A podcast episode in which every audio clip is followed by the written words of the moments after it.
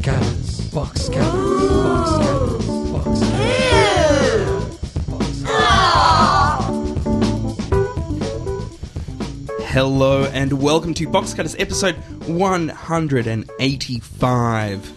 It's where the monkeys start. My name is Josh Cannell. To my left, John Richards. Hello, listener. And to my right, Brett Cropley. Good evening, viewers. 185. You know what? Packed show. Absolutely packed. Not one, but two guests. Yes. Two guests. We've got Peter Lane coming in to talk about Channel 31, and he was involved. He was chairman at Channel 31 up until November last year. Mm-hmm. It's Channel 31 Melbourne. He's not there anymore, and he's still working with community broadcasters. Generally, he's going to talk to us about all the community stuff that's been happening in the papers since the last budget, and what can be done about it. Hopefully he'll have an answer, and we'll say yes, hooray! And at the end of it, we'll rejoice because community television will be saved once we send this episode of Box Cutters to Conroy, Wayne Swan, and Kevin Rudd. Their minds will be changed. They're going to have their own little digital TV station. But Josh Cannell, did you say two guests? I did say two guests. I did. The other one is Sue Taylor, who's a producer of a show called 3 Acts of Murder, which is going to be on ABC1 next Sunday night. She's going to talk to us about that. It's a telemovie. Mm-hmm. So that's pretty exciting. We've got One Thing, if you're going to watch One Thing. John, you're going to tell us about TV that kills. TV that kills, yes. As we said last week, we got a few letters back in saying, why didn't you talk about The Running Man? So, your wish. True. The answer to last week's quiz, some pork. As always, though, we're going to kick things off with the Box Cutters news. And now for the news.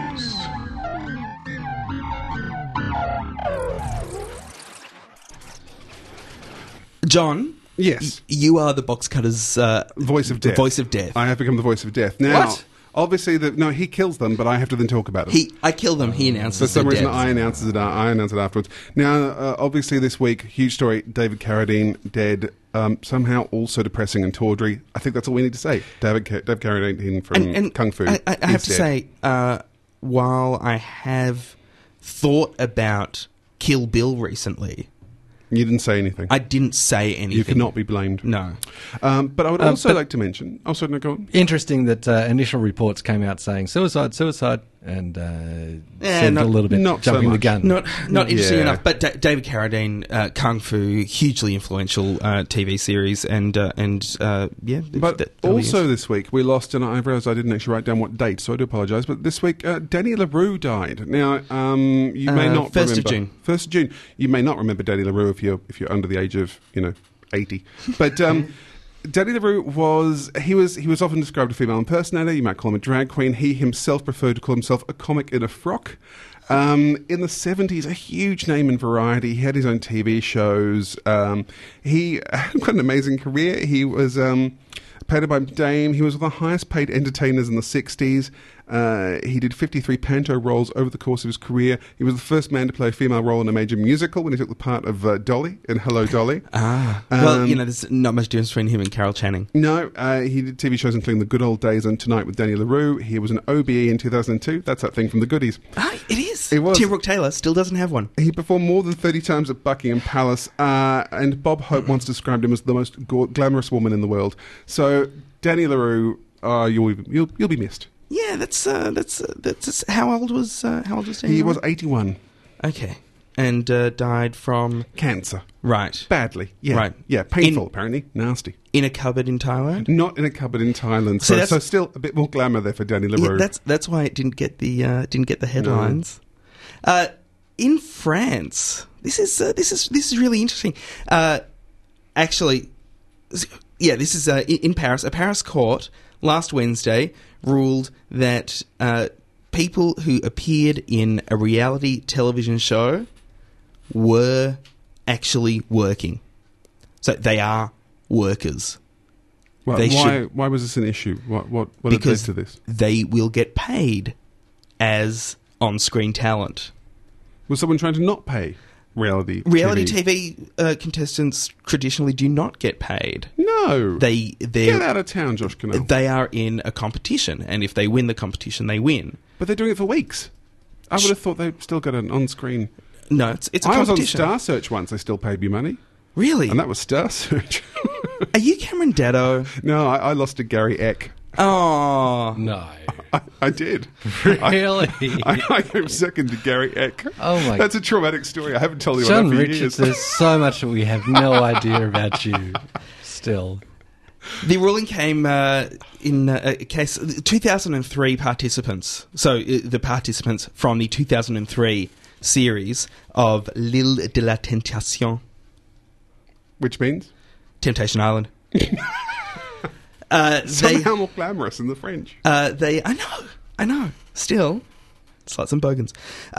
Involved young couples, blah, blah, blah, blah.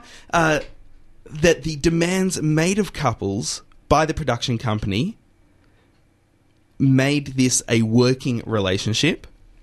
And therefore, even though the participants signed documents saying that they were taking part for personal rather than professional reasons, they were still in a professional relationship and therefore should get paid as such. And I read a quote along the lines of to tempt a member of the opposite sex takes a lot of attention and focus and work. And so it is actually working, and so they should be paid as workers. Yes, and it's interesting, though, because that obviously means that for France, reality television suddenly is not as cheap an option as it once was, which also means that are other European countries going to follow suit? If other European countries follow suit, will Endemol stop producing reality television? If Endemol stop producing reality television, will the rest of the world stop producing reality television because they'll have no one else to think up ideas for them? Most European TV stations just show dubbed versions of overseas content, which is obviously cheaper than making a reality game show in your own country. Is it? You've got to pay the voice actors. Yeah, but they can come in and just do like 4 episodes in a day, can't they? Sure, they could, but you could really... but you can get 20 people, exploit them for 8 weeks, pay them nothing. Huh? Yeah, camera crews, though. But yeah, it is tempting. I might try it myself. And for a bit of an insider's perspective, Lefty Tim actually wrote an article on the New Matilda website, I believe it was. He's just making names up now. No, you know Lefty Tim from Big Brother. 2, oh, yeah. An article about the participants in Let It to Lady Australian style. None of them were given... any payments at all, and apparently on Big Brother they get some sort of stipend so that they can cover their rent, for example, while they're in the house. On Let It to Lady, at least 2 of the contestants on there had to move back home so they could participate in the show, there was nothing at all for them, and they were quite badly exploited. New Matilda, check out Lefty Tim. Again, you're going to be a contestant in a competition. Yeah, but... If a radio station has a competition for the people who can live on a platform or on a billboard the longest, should the radio station pay their rent at the same time?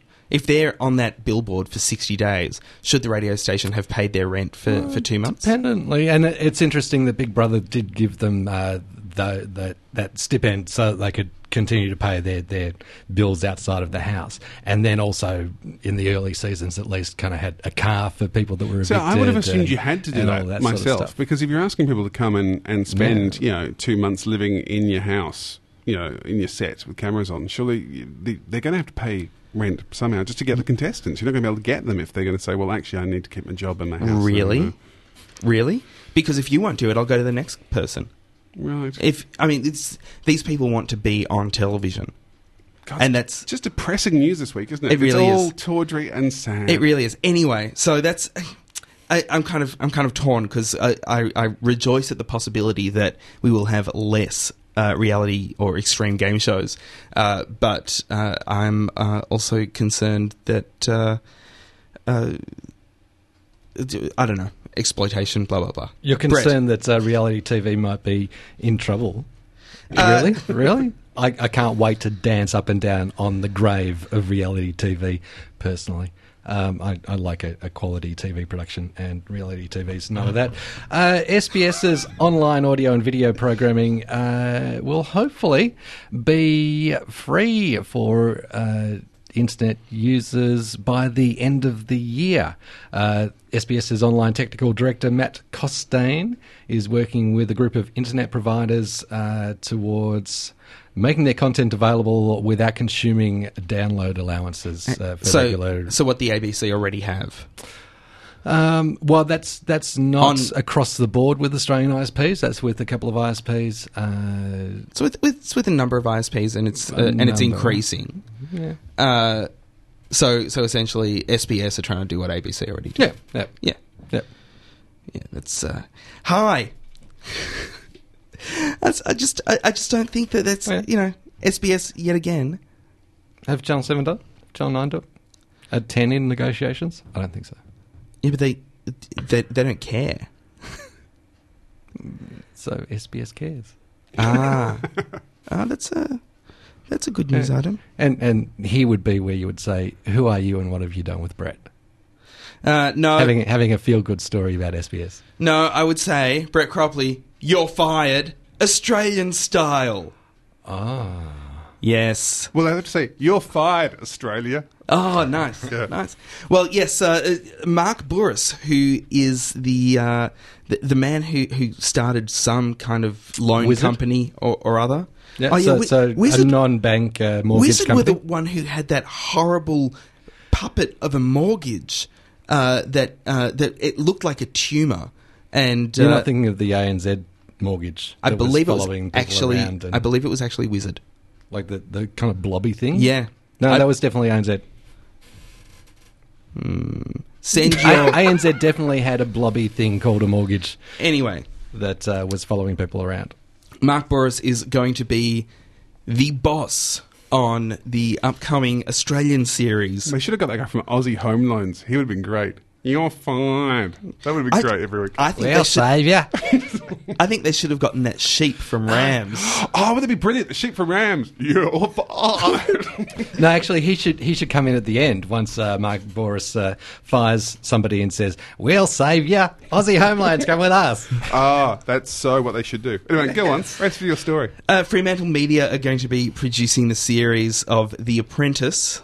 I finally got around to saying the name of the show, with Mark Bouris as the lead. He said, Bouris says that he doesn't care if contestants are young, old, male or female, university educated or not. As long as they're obnoxious wankers, like on all the other series. He calls that a matrix of things, not one particular thing. A matrix of things. A matrix of things. What got me interested is people's personalities and their characters and how they try to sell themselves. Obnoxious wankers. Yeah. I have not seen any information about whether or not Fremantle have Channel 9. Channel 9 will be showing it. Yes, the home of all great Australian translations of foreign reality shows such as Survivor Australia. Well, didn't Channel 7 do What Not to Wear? Or was that 9? And the Mole. Because I remember that Australian What Not to Wear sort of missing the whole point. It didn't... Yeah. It actually didn't... Did it air at all? What Not to Wear? It did. Or was it Queer Eye? No, What Not to Wear. Because Queer Eye was 10, though. Desperate failure. Yeah. Anyway, so that's something to either look forward to or not. They're going to be... it's going to be horrible. They're going to be looking for contestants in the coming month, I believe. And the prize is a senior position at Bouris's financial services firm, Yellow Brick Road. They want accountants. Like, they're going to have accountants. Yeah, but obnoxious wanker accountants. I actually love the Apprentice. I find the Apprentice incredibly watchable. It doesn't fit together, does it? Donald Trump has a diversified company. Like, they do a lot of stuff. They do construction and all of that sort of stuff. All of the tasks for the Apprentice for a financial services company doesn't really work. I have to say that I've been watching the Celebrity Apprentice Season 2 on Fox 8 at the moment, or Arena, or one of them. Yes, and it is probably the most entertaining series of The Apprentice I've actually seen. Really like the English one with Sir Alan Sugar, because he comes across like a baddie from like a Mockney gangster movie. He does. If he had a little twirly moustache. Oh, yeah. He should be perfect. He should call people Muppets. Yeah, he should. He should. Brett Cropley. No. Yes. Really? Yeah, definitely. Yeah. Definitely you. Definitely you. R-word.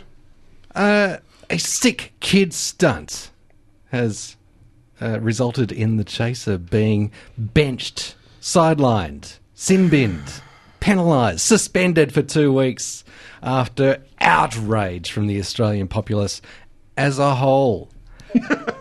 They all got together. Mark Scott made the decision to suspend the Chaser screening on Wednesday nights following the controversy over their Make a Realistic Wish Foundation sketch that went to air on the show on Wednesday night. Yeah, here's the thing. Okay, people watch the Chaser because they push the boundaries and because there's always the chance that they are going to go too far. There is always the chance that your friend's song about Don Bradman being a prick, but everybody saying he was really nice when he died. Andrew Hansen, who's not my friend. In fact, I find him quite talentless, but they do go right that far, and there are people who are going to be offended by things that they do. And people watch them largely out of a curiosity of, ooh, what will those Chaser boys get up to next? So where are you going with this, Josh? So the point is what, though? That it was offensive, it wasn't offensive? Or that it was offensive, but you should expect it to be offensive? Yeah, or... it was offensive, but what does it matter? That's what people want. People want the monkey to dance, right? They want to watch the dancing monkey. They want the monkey to dance. Now, when the monkey starts dancing and throwing shit at them, well, that should be expected. Surely the biggest problem here, though, is the sketch was just not actually funny. Well... I mean, this is the thing. That's a very subjective call. If it was funny, I'd defend it, you know, but things like, it just wasn't funny. It just wasn't a joke worth telling.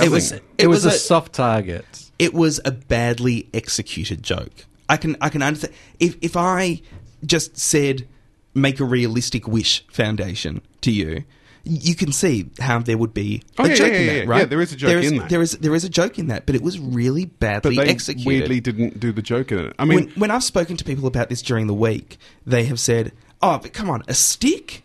Like, the things that people are getting angry about... I had the same thing, because, I mean... that was a joke about Zac Efron, surely. There are... I mean, the comparison thing's going around... I don't think anyone ripped this joke off from anyone. I think the joke's really obvious. But there is a thing going around... So there was a sketch from The Mansion that Dan Illick directed. There's a sketch from The Onion. And people have put the And The Onion was quite different. The Onion was quite different. But people have put the three of them up, so online you can have a look at them. And the thing is, the Mansion one, the Dan Illick one, actually kind of funny. You know, I didn't think it was a brilliant sketch, but the joke is that instead of getting the trip to Disneyland with who's the gay swimmer?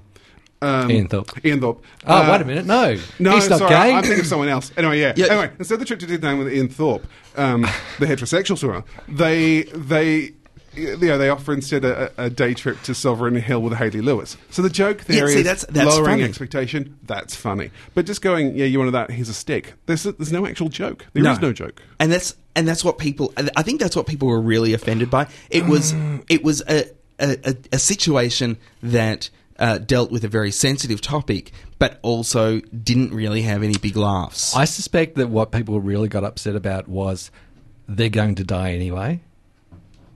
Which was actually the only bit I thought was mildly funny. The last line. The only line that actually seemed to have any kind of gag in it was...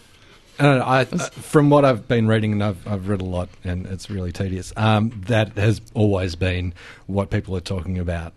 But it's not what people who... If you go and speak to people in the street, what they're angry about is a pencil case. They're not necessarily angry about they're going to die anyway. Like I think they want to be outraged without... actually understanding why they're outraged. Like, it wasn't a particularly funny sketch. But to have Neil Mitchell on 3AW in Melbourne try to get the head of the Starlight Foundation to admit that the Chaser was actually making fun of them... and she refused to admit that because she didn't think it was true. But Neil Mitchell, the voice of the people, was trying to make that the case. It's not the case. But this is the weird thing, though, is, you know, people being outraged, but then you've also got the Chaser Boys deliberately trying to annoy people. So it's kind of like, well, I don't really care about either side of this story. Is it. It's like you poke the tiger. At some stage, it's going to bite you, and then the monkey will throw its shit at you. This is the so. What are you trying to say here, Josh? What's your end? What's your conclusion? My conclusion is people shouldn't be that outraged because they expect it. Like, they should have expected it. 1, that's 1A. 2B, the ABC co-produces The Chaser now. It used to be Zapruder's Other Films, and now it's The Chaser with the ABC. The ABC should be well aware of what's going to air, and the hypocrisy of just this backtracking and just saying, oh, well, you know, we weren't aware of it. It's bullshit. Yeah, that is odd. I'm calling bullshit on the whole thing. That's my point, John. Right. I'm calling bullshit on the whole thing. I'm also really concerned that Mark Scott has said that taking them off the air for the 2 weeks... it gives the ABC an opportunity to complete a review of editorial approval processes and gives the boys a chance to regroup. Does this mean that everything that goes to air that may be a little bit edgy on ABC is going to have to get approval from some committee on, or that might offend somebody, that might offend somebody? But in theory, that has to be done anyway. It can so easily lead to something that is just going to completely snuff out any creativity, originality in this country, and isn't good for Australian talent. There's no point having a dragon that doesn't breathe fire when you poke it with a stick while a monkey throwing shit at you. I always thought that was a cliche, but you're right. It's quite true. It's true. Yeah, it's true. John, have you got a shovel to get me out of this hole? Susan Boyle. I'm just going to cut it out. You're calling her a shovel? No, I've got a whole page of notes here, but really, all I have to tell you, Susan Boyle went on the final. She's the lady, ugly lady who sang. People went, oh my God, someone who's not pretty can sing. Britain's Got Talent, apparently. She went and on, a virgin. She went on... no, apparently that's not true. She said she made that up. She went on the finale. She sang the same song. She was beaten by urban dance troupe Diversity. She apparently had a bit of a breakdown. Admitted to the Priory. She's out now. It's all good.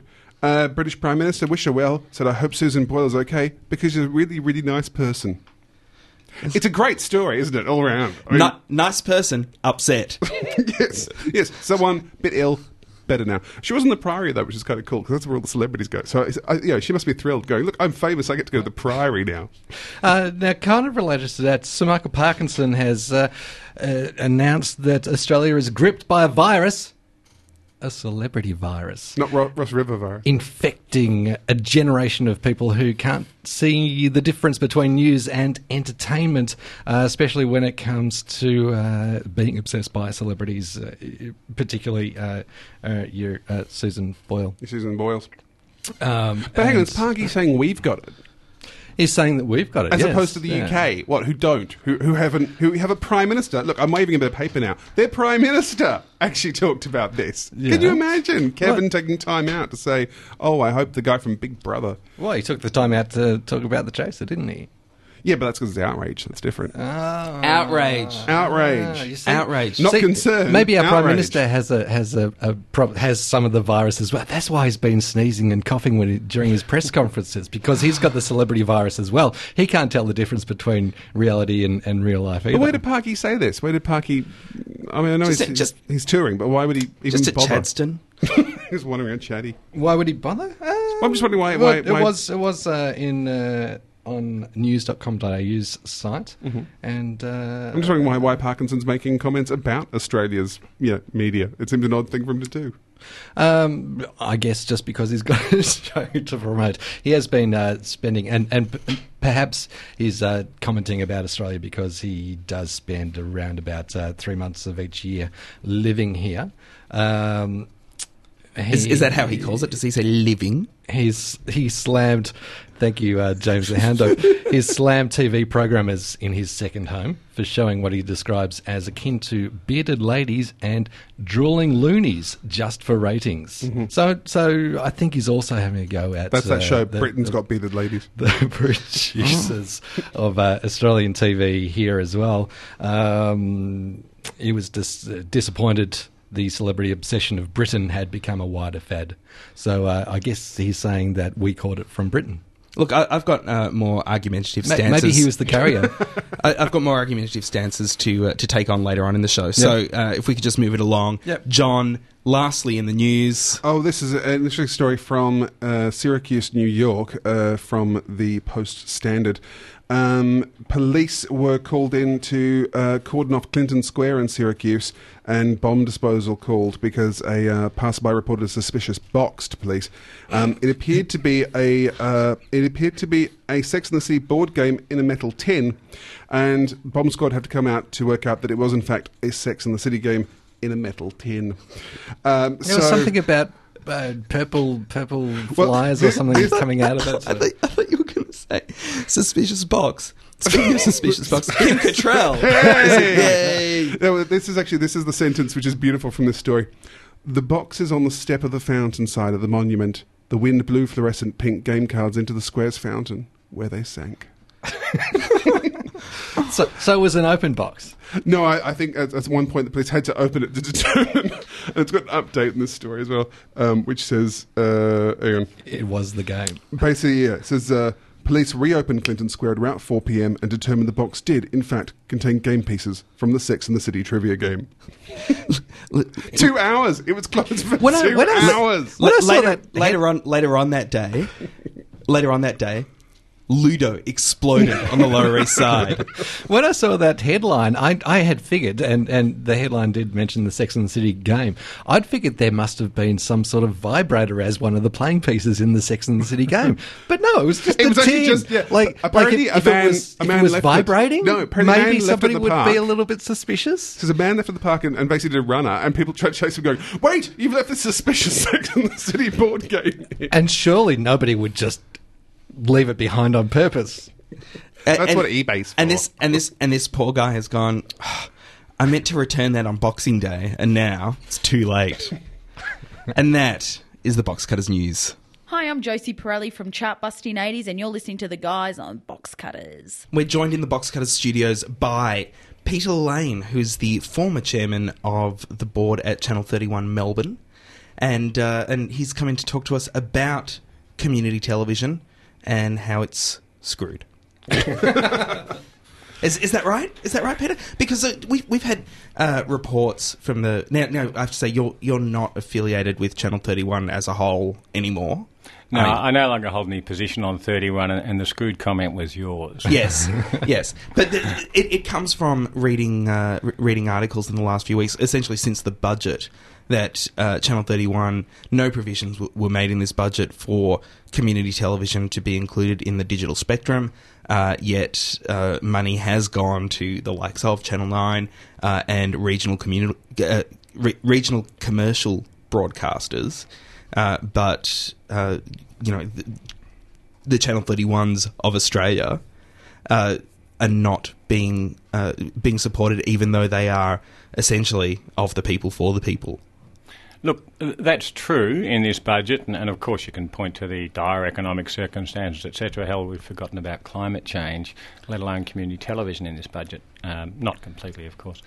But I think there's a bit of a mistake to concentrate on the money. In fact, what we haven't got is spectrum. We haven't got a timeline, and we haven't got any guarantee of how that spectrum is going to be delivered. So we have none of the essential components that you need to actually plan ahead, and we haven't had since 2009? We're 2009. We're talking like 1998. No clear pathway, no amount of spectrum, no identified spectrum, and no clear arrangement about who's going to own the multiplexes, you know, because within digital you have a number of frequencies going out from the one multiplexer, how that's going to be operated, nothing at all. So it's a vacuum, really. I was listening to a few interviews that you gave actually before the election earlier today. I was listening to a couple online in which you were basically saying much the same things that you've come in to say today. Yeah. At that point you were saying hopefully when, you know, a Labor government comes in, they'll show a bit more interest. I mean, what is the future of Channel 31 then? Because it feels a bit like this same story has been going on for years.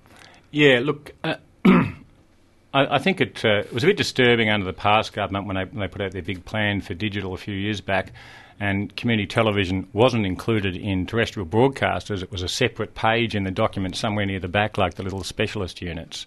That was a worry.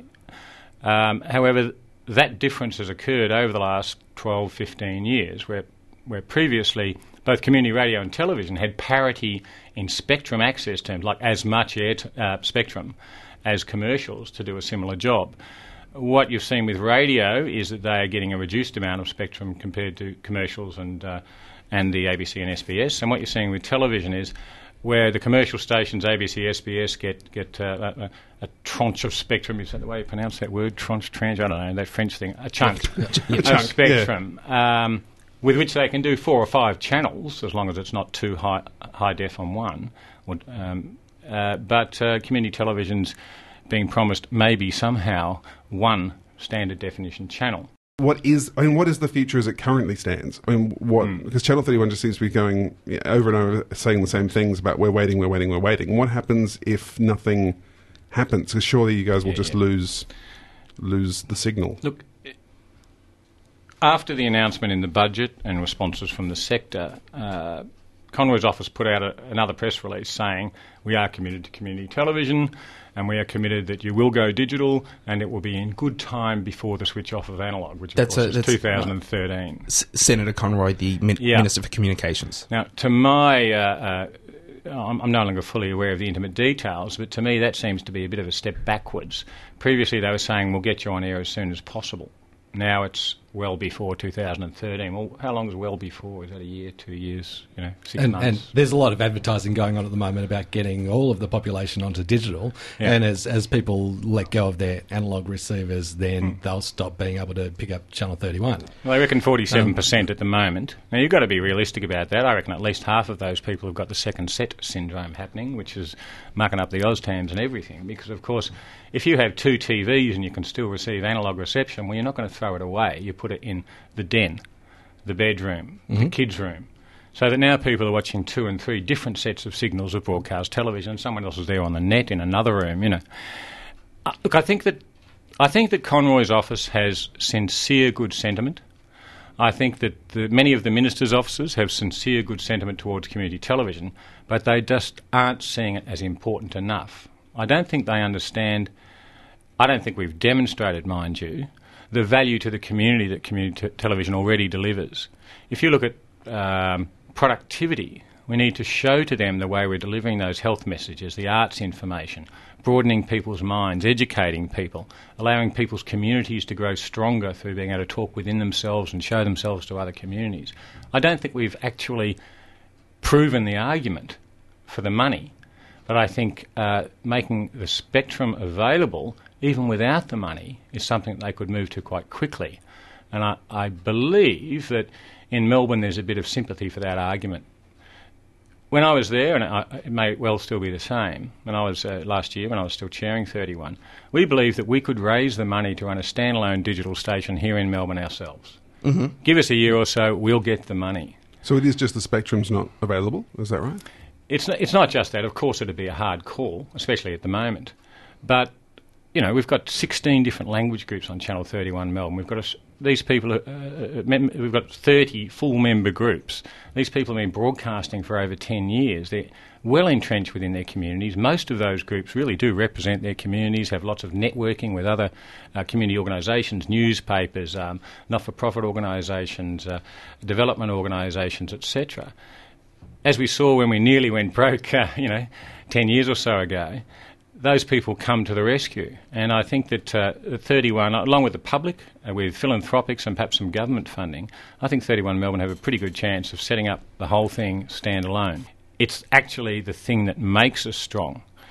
Yeah, sure, you have some other programs that might be what we call independent, that aren't necessarily a community group, some of the fishing shows and that, but they're reaching to an audience that is not met by anybody else, and that's our primary purpose. And so are the language shows, so are the gay shows, so are the sports shows for the non-mainstream sports. So it's that very integration with the community, meeting community needs, that makes us strong. And if you look at the ratings, Channel 31 Melbourne has held its audience while up to 47% of people have gone digital. Let's say 30% of them or 25% of them don't have analogue anymore. We've held the same audience. So we've got, if you look at the potential audience, we've actually increased from a diminishing potential audience. We've got a higher percentage of it. So we've gained audience of the people who can actually receive the station. Show me a commercial television station that's done that in the last 2 years. And surely, though, that number would go up if, say, the Channels 31 were rebroadcast through Foxtel, because then you would get all the 20% of cable households as well. Well, 31 did go through OptusNet. I remember some years back. I don't know if it did go through Optus at that time. No, not really. Optus had a community access thing channel. Yeah, they had their own thing. I think they still have it, don't they? What's it called? Aurora? Aurora, yeah. I'm not sure anybody's. It's not actually community controlled, and there are fees and things involved. It's quite a different model, and also it's national. Some of the broadcasters have gone on both. The majority of broadcasters in Melbourne chose to stay with Melbourne because we already have a potential audience of 4 million people and 1 million a month. So at that time, I think Optus was getting around 1 million, 2 a month, but that doesn't mean you'd have 1 million watching the community television show. But that is, people who have a cable box in their house don't get access to Channel 31. Why are you not as angry about that as you are about digital television? Can you hear the sound of my fingers rubbing together? That represents money. We would have had to pay a very substantial amount of money to Optus to be rebroadcast. Right. It was a totally unreasonable amount of money, something similar to our turnover at the time. Right. Okay. And Foxtel remains the same as that? Yeah. That hasn't been looked into. Yeah, Foxtel are also... I can't comment... Well, I'm talking over a year ago, so right. I can't comment on the current scenario. And there have been changes then. It would seem to me, if I was running Foxtel, that to have another free channel with full programming that served niche communities very nicely, give people a program guide and they can tune in for nothing, would increase their audience. That's what I would think as well. But I would also think that if there is a broadcasting medium and broadcasting is licensed and is still semi-regulated by the government, then shouldn't Foxtel also be put into a position where everyone has to pull together to help community television survive, because that's where the talent is coming from, that's where the training is happening, and that's where the future of television will start. Why isn't that just a very basic argument that is that should be able to convince all of the networks and the cable operators? Well, it's funny you should speak about the networks. Some time ago, there was a lot of publicity about. There's the anti-siphoning restrictions, and so the football games that weren't that interesting to people in Brisbane or Adelaide weren't going to be broadcast in Brisbane or Adelaide. Mm-hmm. That couldn't happen, so they had to try and find someone to broadcast them, and Foxtel was saying no, I believe, at the time. Not Optus. That was, Optus and C7. And, so there was a lot of publicity about the possibility of community television carrying it. I don't know if that was ever really possible, or it was just sort of an ambit thing happening in there to mention us. But a certain chairperson of, is it Channel 9? Eddie, what's his name? That bloke. He came out quite vitriolically in the paper, slamming community television. And I just sort of went, hang on, why is he so vitriolic? What have we ever done to you? And then I realised that... commercial broadcasters cannot in any way be seen to take community television seriously. If they were, they'd be admitting that, gee, maybe they just take a few viewers away from us. Now, it's not our job to compete with commercial broadcasters, but it is their job to compete. And if they see us as actually taking viewers away, in a similar way to if they saw, 3RRR taking viewers away, they might get a little savage about it because that's their bottom line. Yeah, but that just sounds like bullshit to me, Peter, because they got together to do Freeview. Yeah. Kind of recognising that they all take viewers from each other, why wouldn't 31 be included as part of that as well? I mean, they are working together for some kind of common goal. It's curious you mentioned the Triple R thing, because, of course, in Melbourne radio, it's a respected idea now that you steal talent from Triple R. It's kind of, I think everyone in radio admits that the Triple R is a great place to... to develop, you know, talent, and then and people are quite happy to talk about it as well. So it's funny that TV seems a little bit more circumspect about saying, well, yeah, Hamish and Andy and Rove and everyone came from Channel 31. There is still a lot of opposition from commercial radio and angst about Triple R stealing ears rather than eyeballs. And Triple R's had a similar going digital issues over that as well. But this is the thing. I mean, we look at commercial television, we look at commercial radio. The amount of talent that has come out of that has actually made these networks a lot of money. I'm not sure there are any executives at the networks or at commercial radio stations now that have actually been around while they've taken talent from community TV or community radio. Like they would have had a lot of turnover. Maybe they've just forgotten. I think it's pretty clear that community television has become the key training ground for commercial and especially ABC and SBS. But it's also been true of community radio for a very long time. If there's been some it's very hard to do research because of the nature of the fields and the ABS statistics are not particularly informative. But if you look at some of the research that has been done, many people who work in television have had experience in community radio, in commercial or government television. Yep. And many people who work in commercial or government radio and television have had experience in community television and radio. In fact, you're looking at people now, entrants under 30 who are entering the field, 70-80% of them have had experience in one or the other of the community mediums. So it's pretty clear that we are the primary training ground, but it's not something that can always be accepted publicly. If I was the Australian Film, Television and Radio School, or the VCA when it had a separate film school, or one of those bodies, it could be a bit of a problem because there is some evidence that there's a gap, and if you talk to the sort of people who run TAFE and all that sort of thing, there's some evidence that there's a gap between graduates and the employment. In radio and television, like music, you get the job if you can do. Show me the credit. Show me your stuff you've done. Let me listen to it rather than show me a piece of paper. That means nothing. Yep. Oh, it might mean you get an interview if you've also got the experience. So you need the schools, clearly, because there's lots of people in community television and I presume radio who could do with a lot more training to get to do it better. But you also need the experience. And I think...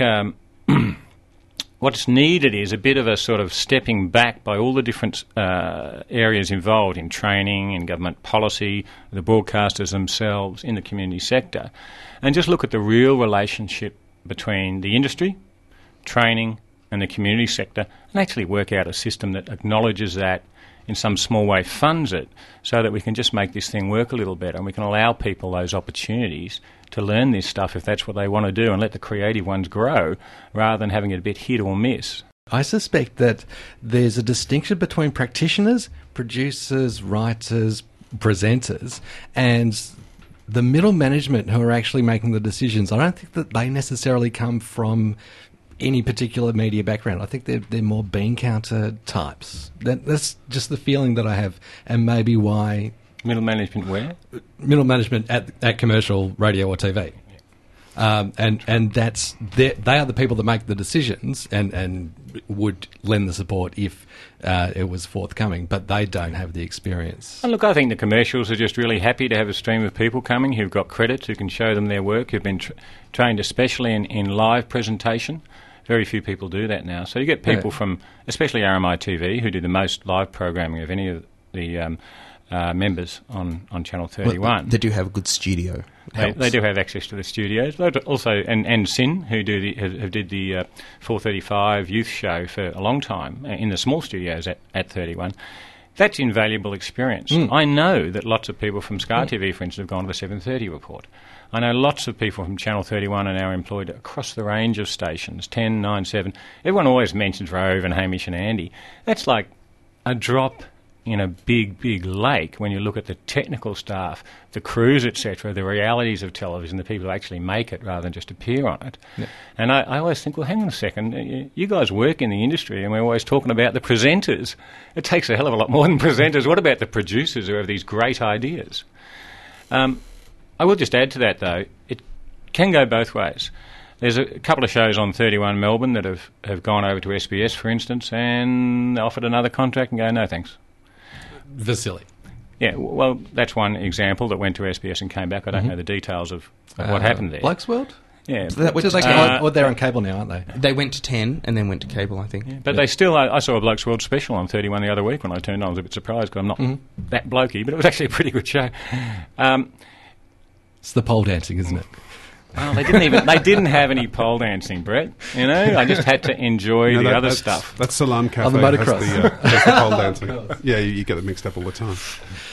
So I think it's pretty clear that, you know, you're running a commercial operation. You're not going to sort of problematise things by saying, oh, yes, we should be paying for this free training we're getting. No, well, come on, they're running a commercial operation. But the sort of recognition is there in the employment.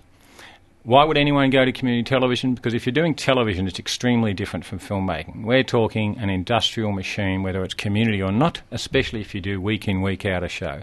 You guys know what it's like. People in radio know what it's like. It's pretty demanding. You have to love it to want to do it, whether you're paid or not.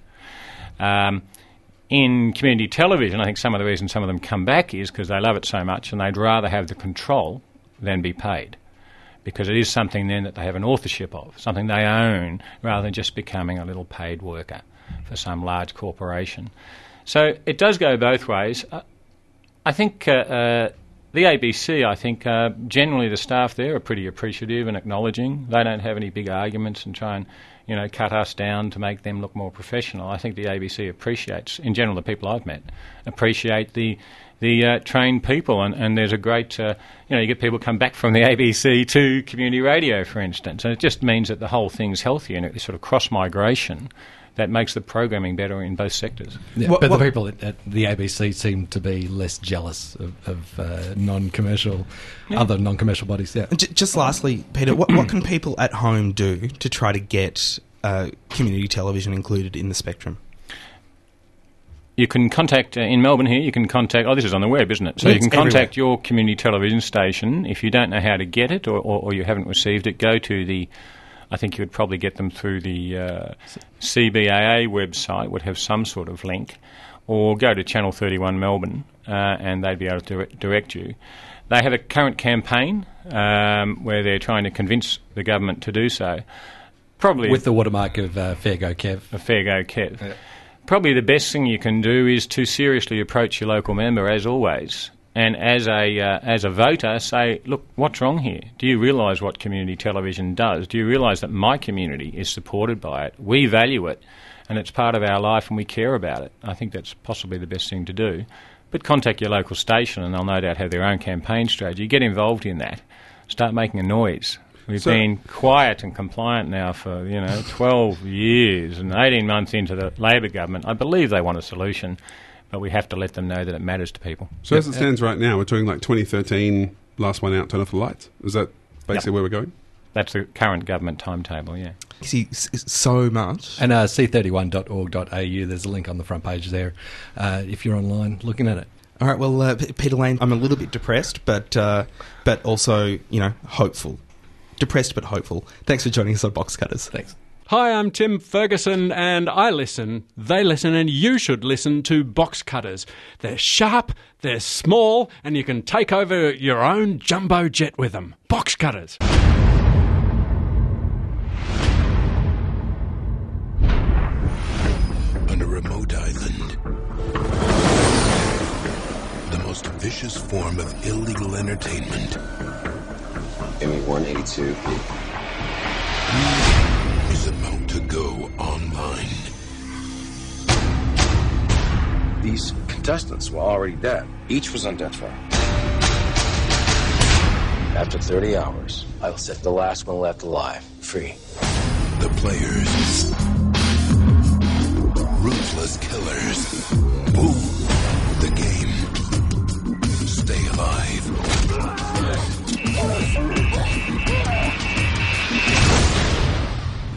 Game on. That's light and fluffy. That's the trailer, part of the trailer for The Condemned, a 2007 film, which I suspect by playing that we've just doubled the amount of people who've ever heard of it. Have you just ever, for us in the studio? Have any of you guys ever heard of this movie? No, but it starred Vinnie Jones and Australia's own Melanie Weston and Madeline West as well from Neighbours. So yeah, Melanie Weston. Yeah. And also there's actually a few other Australian names down the bottom there. And of course it was a vehicle for Stone Cold Steve Austin, the wrestler. Oh, Stone Cold. So they're both shot in Queensland in 2007. The reason I wanted to play that, because it's a perfect example of what we're going to talk about, which is sort of TV shows that kill. That one, obviously, a bit more contemporary. It's online, they say. Movie. But it's still... Well, movies, television. We got a few letters in after we talked to Mark Fennell about how films see TV, pointing out that we hadn't talked about Series 7, The Contenders. We didn't talk about The Running Man. Now, these are both films in which there are lethal game shows. So I thought we'd do a very sort of brief overview of the lethal game show genre, because there's a surprising amount of it. Mm-hmm. It break down into three basic types of your kind of lethal game show. You've got your basic killer game show. Sometimes it's gladiator style. Sometimes it's more kind of mundane quiz-based.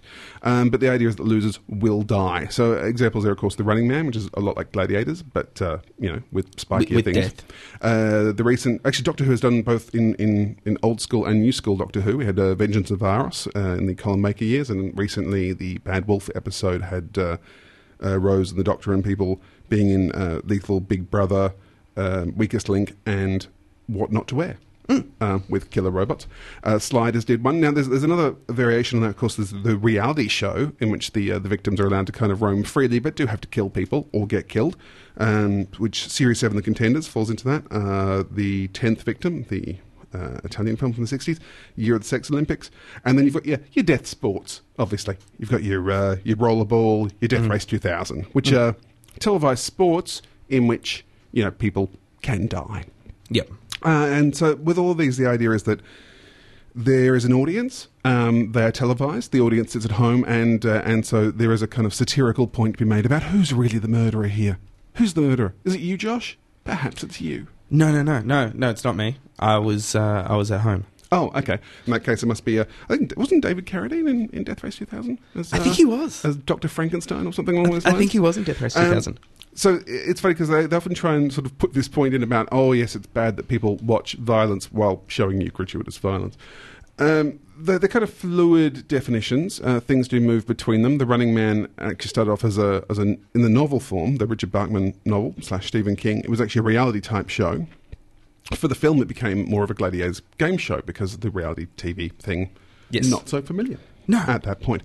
But you do find that, things that do show up in a lot of them is often it's set in the very near future.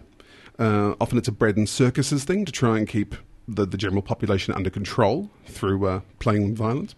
And, and often it's that complicity is part of the story that's raised at the beginning and then ignored as it goes on towards the end. And we have seen this also with the web. There was a film called My Little Eye, which was about people basically paying for murder porn. There recently have been quite a few of the sort of the technological side. So it's gone more to watching webcams in which people will die for your entertainment. But still the same general theory.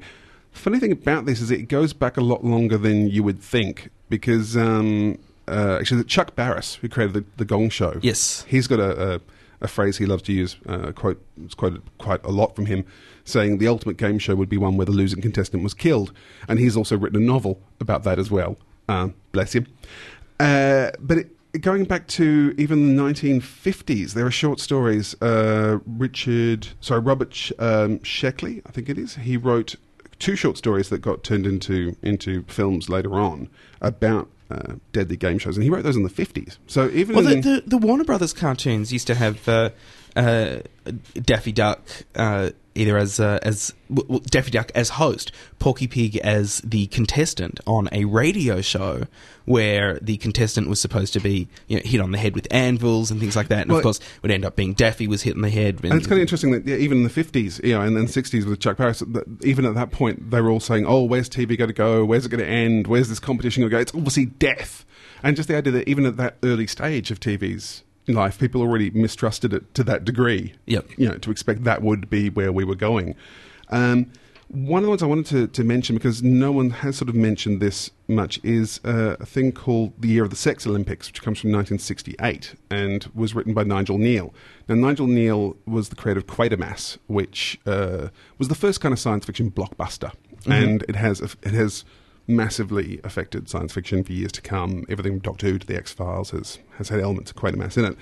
In 1968, he wrote this thing called The Year of the Sex Olympics, which was set in the near future. Nigel Neal was a bit of a miserable man. He hated virtually everything. Mm-hmm. He hated pop culture. He hated television. And so, like Brett. Oh, he's a bit like Brett. Yeah. Yeah, yeah. And so, Year of the Sex Olympics... I'm not sure about that. ...was based on the idea that in the future, everyone would sit at home watching rather than doing. And porn was the big thing. So, porn was on all the time. And everyone just sat around watching porn rather than having sex. So take me to this future. Well, it was meant to be like, you know, the way you watch cooking shows, but you never actually cook. That was the idea. So to stop people breeding, because there were too many people, you played the porn all the time. But people were getting bored of porn, so they had to come up with a new thing. And what they came up with was a show called the Live Life Show. And in the Live Life Show, a family was put on an island and just filmed as they went around their everyday lives.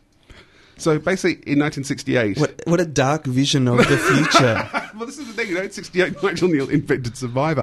But... Or Sylvania Waters. Or Sylvania Waters. I mean, the hilarious thing is, though, that in the show they realise that's too boring to just watch people doing stuff. And you're going, well, actually, now they just... That's what you do. You just watch them doing stuff. Yeah. Because in the live show, they then put a psychopath on the island as well, who, of course, kills everyone. And which then was a Simpsons episode. And the audience at home laughs uproariously. It's quite a bleak show to watch. It is on DVD. Curiously, when it was made, BBC Two was the only station in colour in the UK. So it was made in the most horrendously lurid colour. That copy was lost, as things were, so it's only available in black and white. But on the DVD, you then at the end of watching this quite harrowing black and white thing, you get these pictures of like, oh my God, that's just retina-burning kind of costumes. And around the same time, too, The 10th Victim, this is based on one of the Robert Sheckley stories, The 7th Victim, 3 more victims because it's a movie. Which you've got to make it go for 90 minutes. 90 minutes. I think it's actually just because it's an Italian movie, and La Vittima just sounds kind of catchier. Oh, yeah. It's got Ursula Andress in it, who has a brow that does shoot bullets. It's got Marcello Mastroianni. It used to turn up a lot in SBS. Sadly, I think they haven't played it for a while. But again, that's dating back to the mid '60s, saying, "Oh, TV, where's it all going to end?" Now, and what about Series 7, The Contender?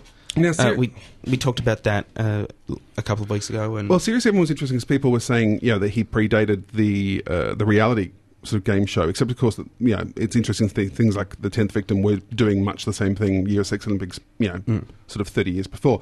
But Series 7 came out in 2000 and Shuffles Paper 2 around that year. I'm going with it. 2002. Why not? And it was directed by a man who had actually been working on reality TV. I believe he was working on Cops or something similar at the time, one of those Real Cops ones. So he went for the idea. 2001. So he went with the idea of doing this, game show where people chosen by random lottery have to hunt each other down. It is an amazing piece of work. Have you seen it, Brett? 07? Yeah. And got to meet Daniel Minahan on its release here. Oh, excellent. Because I'm not sure what he's done since then, but this is such a strong piece and it looks exactly real. Directed an episode of Life on Mars. Oh, there you go. Swingtown, Grey's Anatomy, John from Cincinnati, there you go. Big Love. He's got Italian, obviously. Black Donnelly's, Deadwood, Commander-in-Chief. But it's a really strong piece. It's done exactly as if it is a TV show. I remember seeing it in the cinema, and at one point I was waiting for an ad break so I could go to the toilet, and then realised, it's not real, it's not telly, it's actually a film. And the one of the things I find really interesting is that you've got these people, they've all been carefully cast. Our lead is a pregnant woman who's hoping she'll be able to get off the program if she wins this round. It is Series 7 of a show that's been going for a while, so it has occasional flashbacks to previously on. And there's a fascinating alternate ending on the DVD. So not the ending that's in the film, but in the... and I believe this was the original ending, was that, in fact, the characters decide to gang together, some of them, to try and survive at the end, which so infuriates the audience that they basically kick them to death. For what is already a very bleak film, there is an astonishingly bleak alternate take on it on the DVD, which is quite fascinating and and kind of saying, and it's one of the only works that does look at that complicity of the audience. The others kind of, you know, hint at it, but don't really do anything. Do any of these shows deal with it in a humorous manner, like the Warner Brothers cartoons that I mentioned earlier? Well, actually, oddly enough, they do. This is the thing, because I was going to say the predating of the Killer Game Show is also The Most Dangerous Game, which is a film from 1932. The most dangerous game is man. And basically that was made as a serious thriller. In 1932, yes, sorry, it is, Joel McRae and Fay Wray and that, based on a short story from 1924, but a big game hunter who kills humans for sport, which was a massive hit, and it still gets copied now, an episode of Dollhouse we looked at. Mm-hmm. Yeah, basically did it. That kind of... The Life of Hunter S. Thompson, and also an episode of The Simpsons. So it was interesting, Most Dangerous Game was intended as a really serious, dramatic thriller. That then kind of led to the satirical comments about television in these sort of shows. But the idea of the Killer Game Show, you know, now is so familiar that it's only really used for comedy. So even the Doctor Who story, which was quite a late comer to the game, basically played it for laughs. And it's now so familiar that even things like The Human Giant did a parody with Cliff Tarpey, who's their rogue astronaut character. This is a little bit from a sketch they did, if we can just play this to you. In space, no one can hear you scream. Until now, live from the moon, it's Lunatic, sponsored by Quizzo. Each week, real astronauts kidnap civilians and hunt them down on the moon until they all die. Featuring G-Force, Cannonball, and starring me, Cliff Tarpey.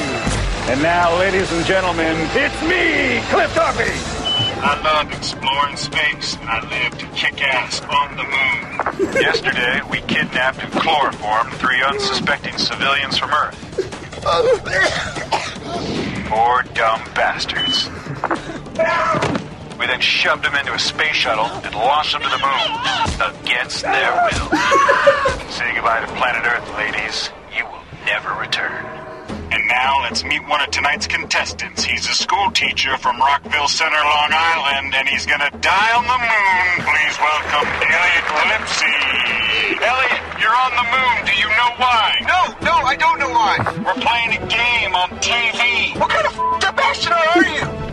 So that's a bit of The Human Giant.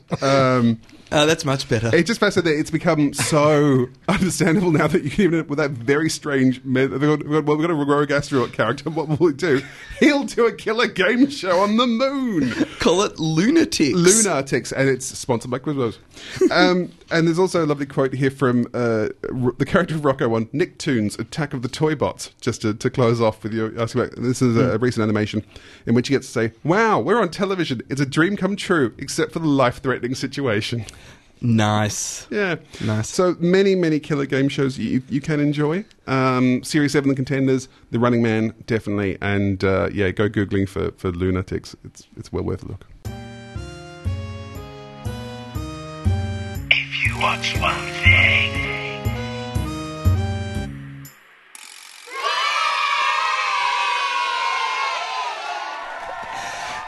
if you watch one thing... The theme tune still freaks me out. The theme that freaks John out every week. It's 2 weeks in a row. Every week.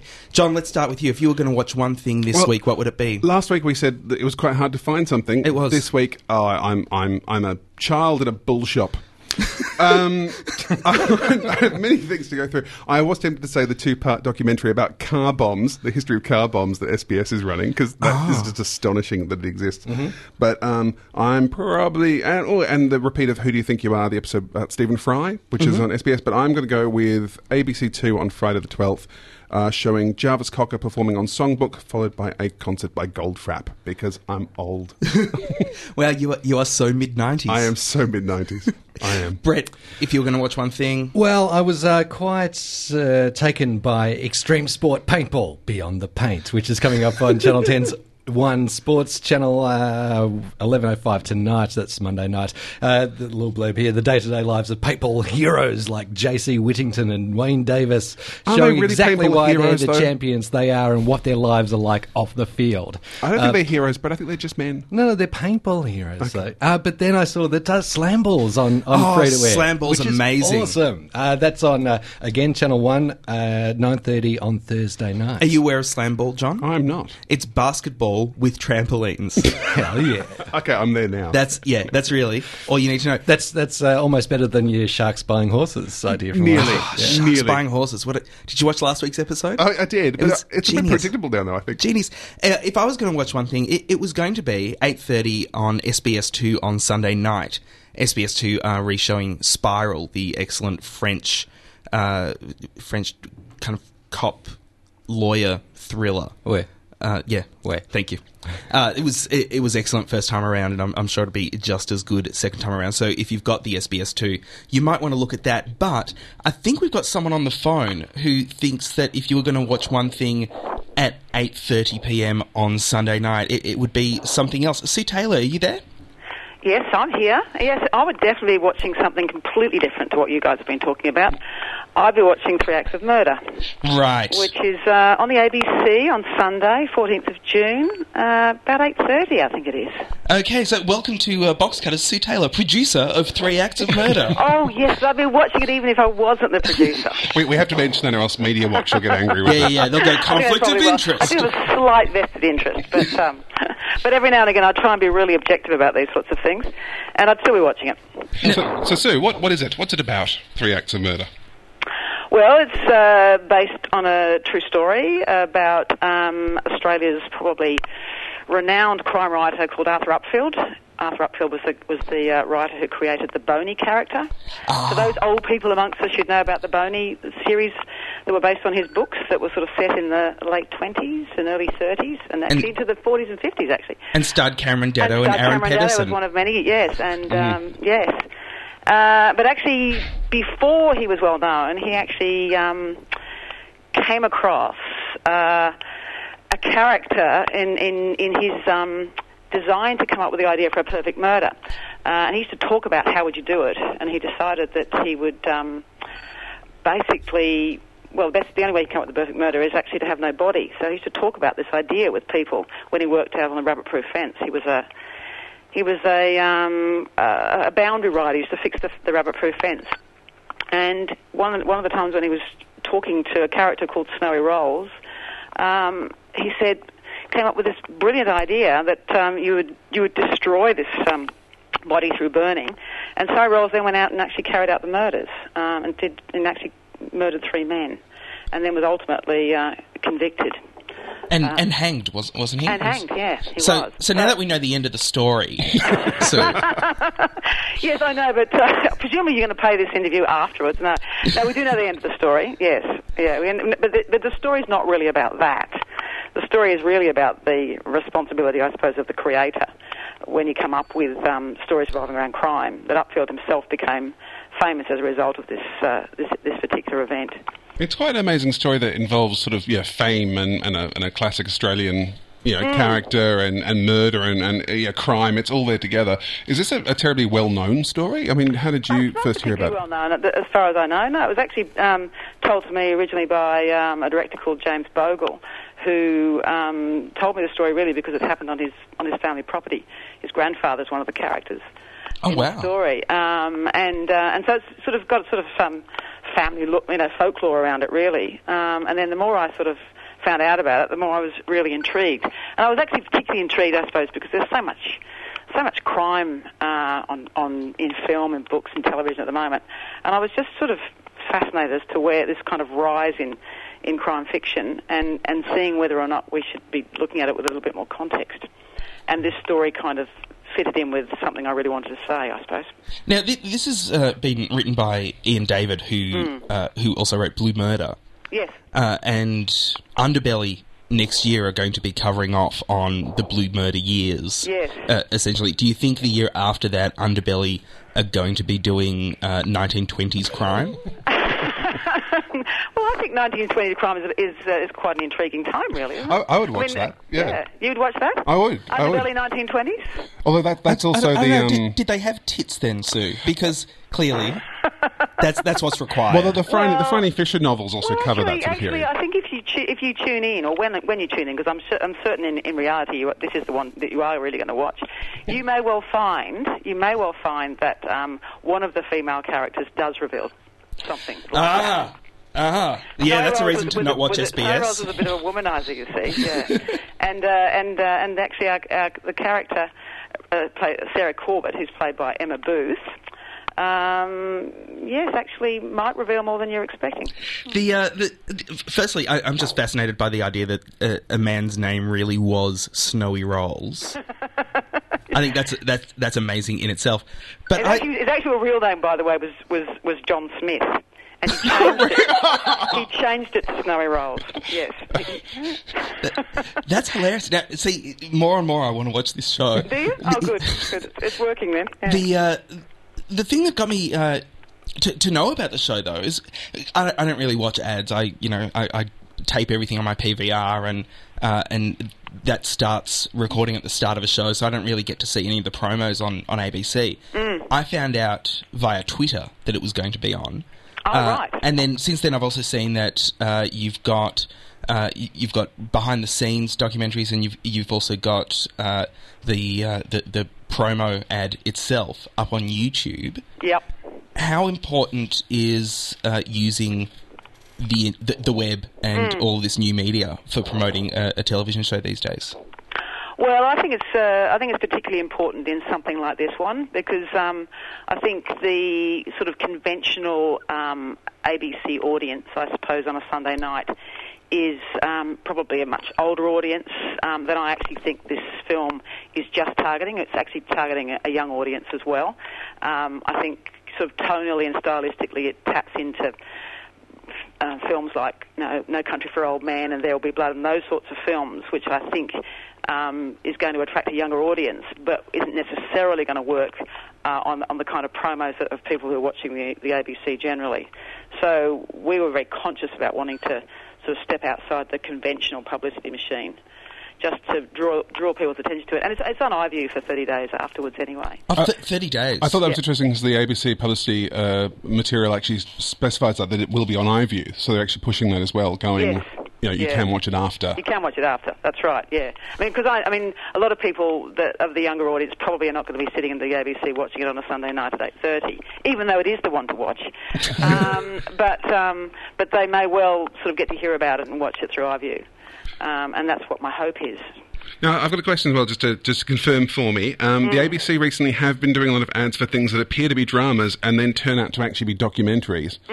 Can you assure me this is a drama and won't just have a wall-to-wall voiceover and cutaways to Harold Holt's son? No, this is actually a full drama. It is all the way through. It is a drama. There is a little bit of voiceover. But close. Wait, don't go. The only voiceover is there is actually words that were written from the book.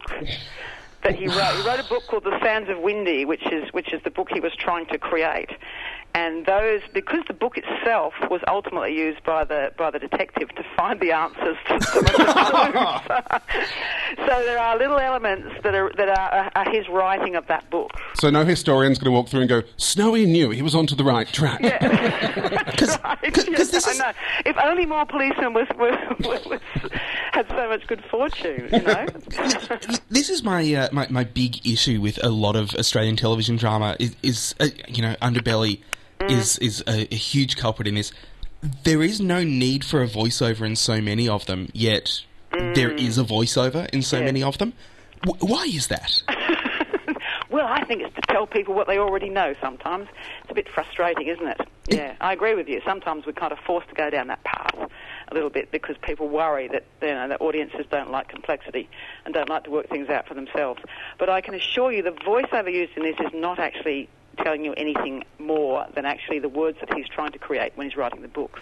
Okay. Well, see, they're actually taken from the book. That actually makes sense. Yeah. Because his journey through the first third of the film is trying to write this book, you know.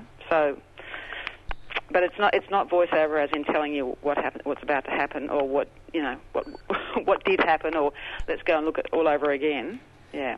And how long does it take you to produce a work like this? I mean, obviously, the idea of having a telemovie these days is, it seems a little bit dated, and so you would need a really exciting story and probably throw a lot of money at it. How do you go through that entire process? Well, this particular one, I suppose, it's taken about 2 years, I guess, from when I first pitched it to the ABC. That's remarkably quick, isn't it, for a project like this? Fairly quick. Yeah, but I think it was about 2 years ago, and then the actual from the time when we actually get it financed, then it's usually about 9 months ultimately before it actually goes to air. We actually shot this a year ago. Actually, we shot it in May of last year. And so. It goes to air on the ABC and then gets sold to other markets? Yeah, we have international distributors who in the UK, and then they sell it to the rest of the world. And is it being sold as a telemovie, or yes. Is there, so that it won't be in theatres anymore? No. Rather tragically, one of the theatrical distributors was quite keen on doing a distribution when they saw it, but it wasn't really able to. It was just too difficult to change the deal structure at such a late stage. But it would have been good. I'm a great believer in having simultaneous release. You can do a theatrical and also television, but unfortunately, a lot of people think that it restricts the market for each of them, whereas I actually think it expands the market for each of them. But this is a huge problem with television. I'm just going to, you're going to be my agony aunt now. Oh no, okay. A huge problem with television and film short-sightedness is that they don't understand people want to watch the way that they want to watch, that viewers won't be dictated to anymore. The ABC clearly understands that. iView, I think, is an excellent product, and I use it quite a lot. Yep. So it's great to know that iView will be... the 3 Acts of Murder will be available on iView. But, I also don't always want to sit down at my computer for 90 minutes to... No, I mean, I think there's a really fragmentation in the marketplace now, and as you say, people want to watch it when they want to watch it. I can remember when my children were young, I didn't go to the movies probably between the age of 25 and 35 almost, because it was just too hard to get out. It would have been great to have been able to have movies immediately at on DVDs or something like that. I wasn't not going to movies because I didn't want to go, but I just couldn't get the time. And I think the same is true now across all sorts of fields, where audiences have other things to do, but want to have the freedom to watch things when they want. And there's no reason why you can't have something that couldn't be on free-to-air, pay TV, DVD, theatrical, and the like. People want to see things in different circumstances. And I think one feeds off the other. In fact, there's a great example of that with Underbelly. In fact, all of those DVDs that were sold in Victoria before it was screened in Victoria, demonstrates that. Well, yes. And it's just one last question to kind of calm the cynic in me. Okay. In the past few years, when we have seen telemovies in Australia, they were either part of a series of telemovies. Yeah. Like Blackjack, yep. Or they were backdoor pilots. Are we going to see a 3 Acts of Murder series? I can't see how that would happen. As you say, you know the ending. Yeah. So this is actually telemovie for telemovie's sake. It's actually it's a genuine movie. That's fantastic. Yeah, it's a genuine movie on television. Yes, that's excited. That has excited me a lot. I say. Tape right. Spiral, watch 3 Acts of Murder. I'm actually my next film is I'm doing a co-production with France, actually, so I'm very pleased to see you watching a bit of French cinema. Oh, well good. Well, we look forward to that too. Okay. Sue Taylor, thanks so much for joining us on Box Cutters. An absolute pleasure. Thanks. Okay, question 3. Which canal... Are all these going to be about war? No. I got loads of... I got one on tennis, one on the Suez Canal. Loads. Okay, question 3. Which canal links the Mediterranean with the Red Sea? Box Cutters. Congratulations to Facebook user who won last week's quiz question. The answer was Hooray! Sir Eric Pierce. He was the Channel 9 Melbourne newsreader for about 20 years. 20,000 years, I think. Yeah. Became a Knight of the Realm. I still argue a very Melbourne-centric question. Sure, not my question.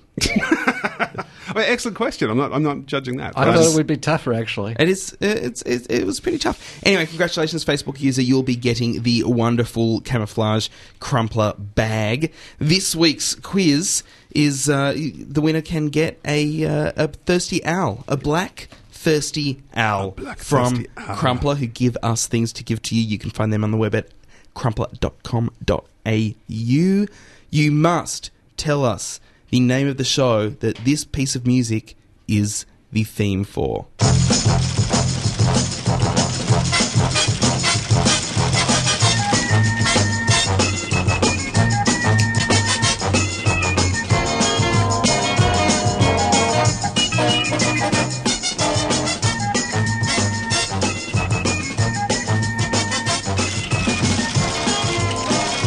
Really, it's a genuinely great theme. It really is. Look at me. I'm wearing a miniskirt and fake eyelashes. Yeah. Look at you. You look like Barbara Eden. Which is weird, because I do. I know. I think there might be a little bit of a click from a scratch CD.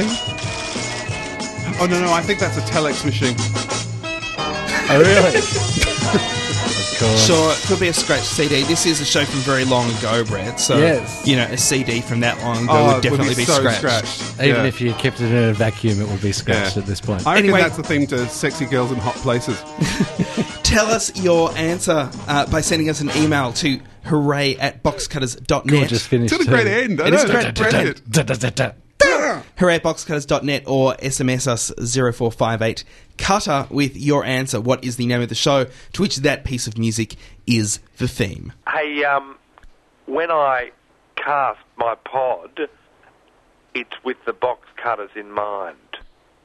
Box cutters, pod, cast, done. Pork is on the table. You know, there's so much pork that I want to get through, but I'm going to put a bunch of it up on the blog, particularly the critics' best picks of TV for the last decade, according to Variety. I'll put that up on the blog. Last decade. Mm. And also I want to say that the Important Things with Demetri Martin, which we reviewed a short while ago on this show, has been renewed for a second series on Comedy Central. Second series of 7 episodes? Second series of 10 episodes. So our words mean nothing. That's huge. I enjoyed it. Didn't you enjoy it? I thought it was all right. Yeah. Okay, my words mean nothing. Yeah. I liked episode 3. You know, that's it. I'd like to quickly mention Doug McLeod was a guest on the show some while back now. Thanks for that, John. I would say his new book for young adults, Siggy and Amber, came out last week, and I've read it, and it's really good. So if you're an immature adult like me, feel free to read a book for young adults. I almost had I don't buy it this week, but I didn't get a chance to see it again. Did you catch the some major sale for something over the weekend, just for the Queen's birthday weekend? Opens with, "Hey, I'm Aaron," a little bit like the Easy Off Bam dude, but talking about massive slashing of prices with a hand-drawn card with a name of a product and $3,000 under it, and somebody taking a marker and crossing it out. But the marker was almost run out, so it wasn't actually solid lines. I find that charming the old school myself. That's got Channel 31 charm. Exactly, but it was like on Channel 9. You know what I don't buy? I don't buy you trying to put in a full segment into Paul. That wasn't a segment. That's what I don't buy. That's why I didn't do it. I would like to thank Peter Lane for coming in and talking to us all about Channels 31 community broadcasters on television throughout Australia and what future they can or cannot look forward to. Also, thanks so much to Sue Taylor, who called through to tell us all about 3 acts of murder. You can find that on ABC One this Sunday night. Until next week, my name is Josh Cannell. I'm John Richards. And I continue to be Brett Cropley. Thanks for listening to Box Cutters. Catch us again next week. Same bat time, same bat channel. And hey, let's be careful out there.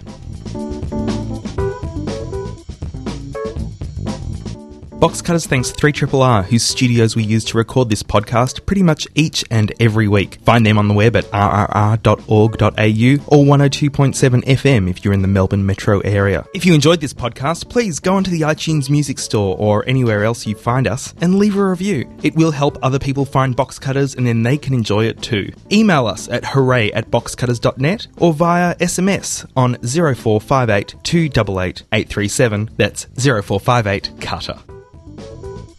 I think we need people to donate to the More RAM for Brett Cropley's computer. Oh, yes, please. Great. Just post your RAM in, put it in an envelope. Oh, yeah, yeah. If you've got 512k just sitting around. Just lying around the house. That'll be more than what I've got so far. Oh, yeah, can you not kind of control the show from a Commodore 64, please, Brett? I think that would actually be better. At least he traded in the VIC-20. Now, at least it's just peaks and pokes. I've still got my VIC-20. It's part of my render farm. Oh, that's beautiful. Yeah. Before we go, Running Man, let's hear a bit of the trailer for it, shall we? Oh, please.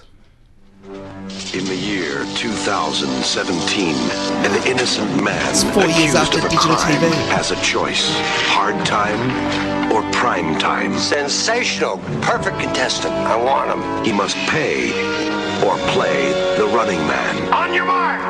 I'll be back. Go! The highest-rated TV show in history. Guess they want us to stay. It's a game between life and death. It's quite a visual film, really, isn't it? Yeah. Quite visual. So like, seriously, just because of the popularity of it, they got Arnie to rip off his own "I'll be back" line from Terminator. I was going to ask if that was where it's from, but no, he's doing himself. Yeah, yeah, because he did it at the police station, and then came back in with the car into the police station. Yeah, self-referencing. It's going to end up boom, kapow. He's perfect. I want him. Hi, this is Pete Smith. You've been listening to, or have just missed, Boxcutters.